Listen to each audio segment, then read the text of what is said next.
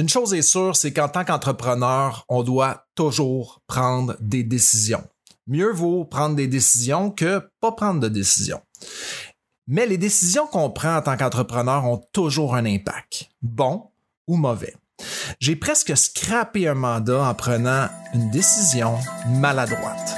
Dans l'épisode 6 de Histoire de business, je te pose la question. Sous-traitant ou employé? C'est une autre histoire de business, je parle pas de record Guinness. Parce que les échecs t'en apprennent plus. Pas tout de suite, attends pas sous l'abri de bus. Quand la vie te brusque, yo stretch tes big muscles. Frappe dans le mur jusqu'à ce que tu vives une épiphanie. Tu la saisis, planifie, grandis dans les conflits. Objectif, mission accomplie. Parce que cette histoire de business, tu la vis aussi. Hein? Yes, bienvenue dans ce sixième épisode euh, d'Histoire de business. Euh, très heureux si c'est- ta première fois sur l'émission. Eh bien, euh, je te souhaite la bienvenue. Si tu as pris l'habitude, alors, comme d'habitude, bienvenue et merci euh, de, me suivre dans d'épisode en épisode. Euh, Aujourd'hui, euh, un autre épisode fort intéressant. En fait, j'ai une anecdote à vous raconter, mais, mais juste avant de rentrer là-dedans, j'aimerais mettre la table, OK? Que vous compreniez bien l'essence de cette anecdote-là, puis comment ça a pu se produire, mais surtout les leçons qu'on doit tirer euh, derrière ces événements-là. Donc, euh, soit dit en passant, je travaille toujours avec des sous-traitants. En général, ça se passe très, très bien. OK? Et l'anecdote que je vais vous raconter, que je vais vous raconter aujourd'hui implique un sous-traitant pour lequel ça n'a pas bien été. OK? Euh, c'est juste récemment, en passant, que j'expérimente euh, d'avoir un employé dans mon entreprise. Donc, euh, j'ai toujours travaillé avec d'excellents sous-traitants euh, qui ont toujours livré un bon travail. Mais comme j'étais en charge en plus dans d'autres entreprises aussi dans le passé quand j'étais en, tant qu'employé, j'ai pu expérimenter aussi de, de gérer des employés et de gérer des sous-traitants. Euh, chose sûre, c'est que les deux ne se gèrent pas du tout de la même façon. Et euh, en fait, une de, de- mes expériences que j'ai eues dans le passé, il y a quelques années déjà, peut-être près de deux ans, euh, j'ai eu avec un partenaire une compagnie de construction. Et sérieux, on a moi, j'ai de la misère à cogner un clou avec une planche. Donc, je pense que je prendrais la planche pour clouer le marteau. En tout cas, c'est pas ma tasse de thé, tu comprends? Et euh, mon associé, lui, était un peu plus manuel, plus habile, mais il était pas, c'était pas un menuisier. Là, il pouvait pas aller faire un- une job de A à Z. Donc, euh, on était deux à gérer la compagnie. Moi, euh, je m'occupais principalement des ventes du marketing, OK, euh, collecter, puis un petit peu de ressources humaines aussi par la bande. Euh, et lui s'occupait plus de la gestion des chantiers en général. Mais euh, on s'est planté parce qu'on a pris la décision de démarrer la business avec des sous-traitants seulement. Euh, je l'ai réalisé plus tard. C'est, euh, je, je l'ai pas 100% réalisé jusqu'à ce que on tombe en pandémie. Euh, j'ai déménagé là, euh, justement au mois d'avril euh, 2020 et euh, mon nouveau voisin que j'ai rencontré pendant la pandémie, lui, venait de relancer, il, était, associé un peu comme moi je l'étais avec un, partenaire en construction et là, il venait tout juste de se repartir tout seul. Puis, écoute, il me je pense qu'il était déjà rendu à 13 employés. Je dis, pardon? Je dis, oh ouais, parce qu'il a surfé sur le fait qu'il avait un très bon contrat et il a, il a juste engagé, engagé, engagé pour euh, pouvoir euh, faire grandir euh, en faisant des annonces, offres de services, tout ça. Et il a, il a scalé ça solide, là.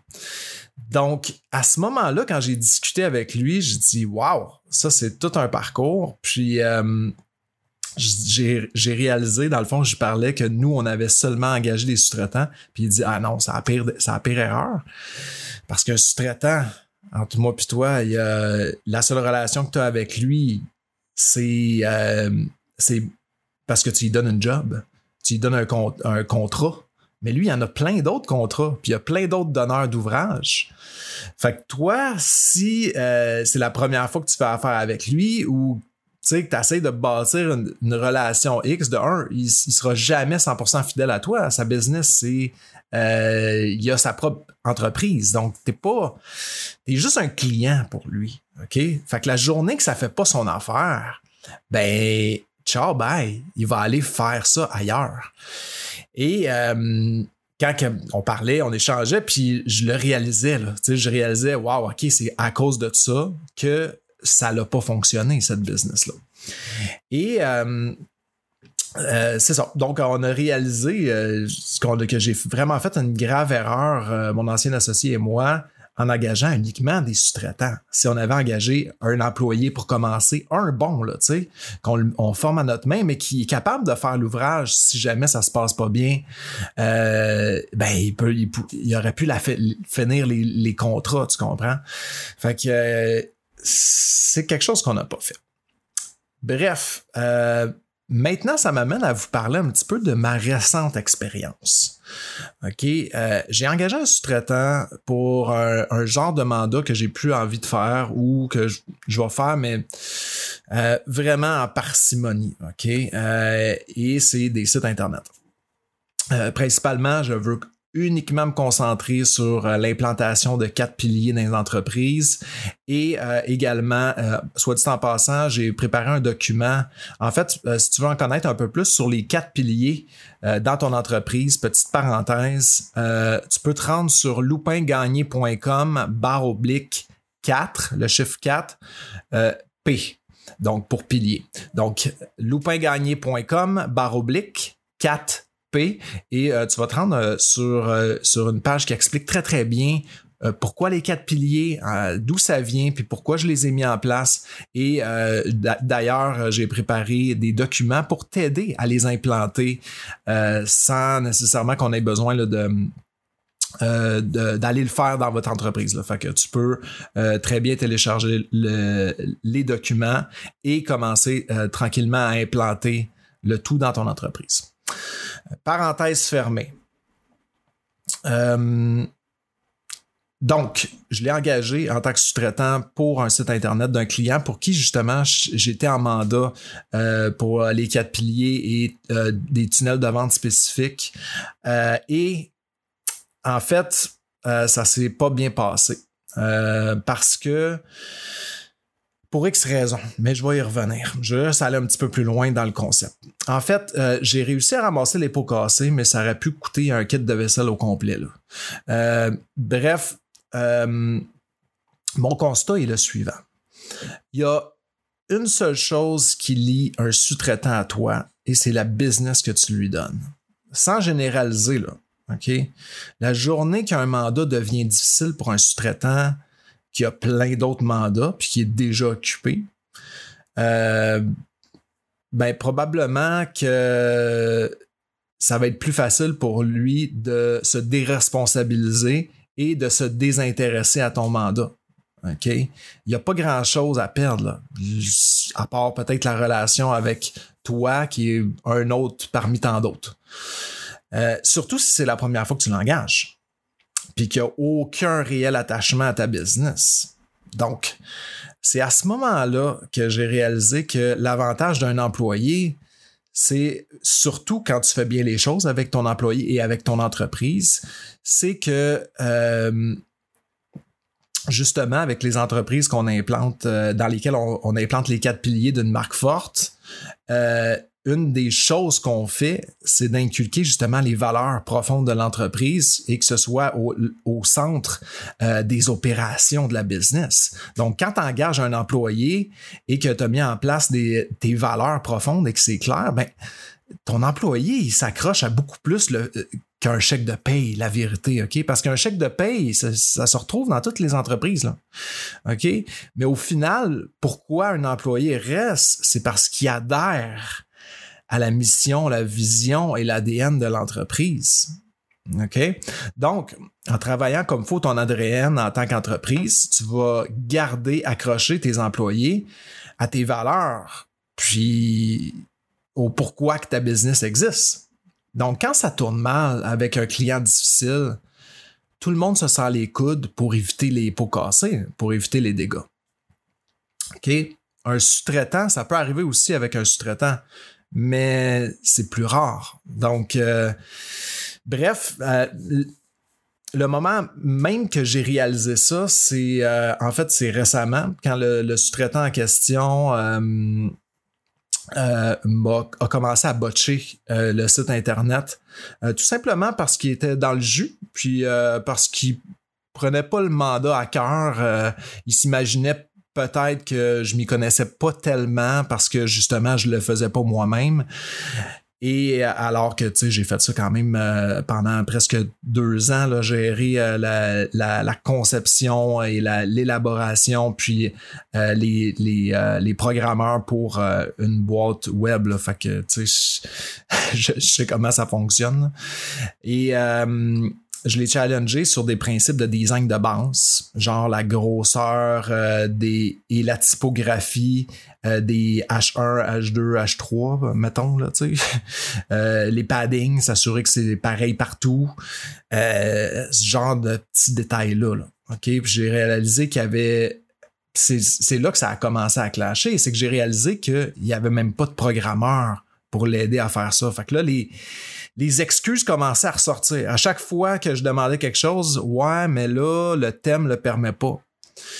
Fait que là, là, euh, là j'ai réalisé mon erreur. OK? Et j'ai réalisé que lui, euh, la personne que j'avais engagée pour éviter que je fasse de la micro-gestion comme ça, basic, euh, lui faisait ça tout simplement dans son builder, puis ce qu'il était capable de faire, il le faisait, puis ce qu'il était pas capable, ben, il me disait ouais, mais ça, euh, je pourrais pas le faire. Donc, lorsque j'ai fait mention de mon insatisfaction, puis qu'il m'a répondu une niaiserie, qui m'a clairement démontré que j'avais fait une erreur de l'engager, euh, j'ai eu euh, eu une bonne leçon. OK? Tu sais, quand ton sous-traitant te répond ben c'est ton client, c'est pas le mien. I, ça te donne pas le goût, là. Pas, pas en tout.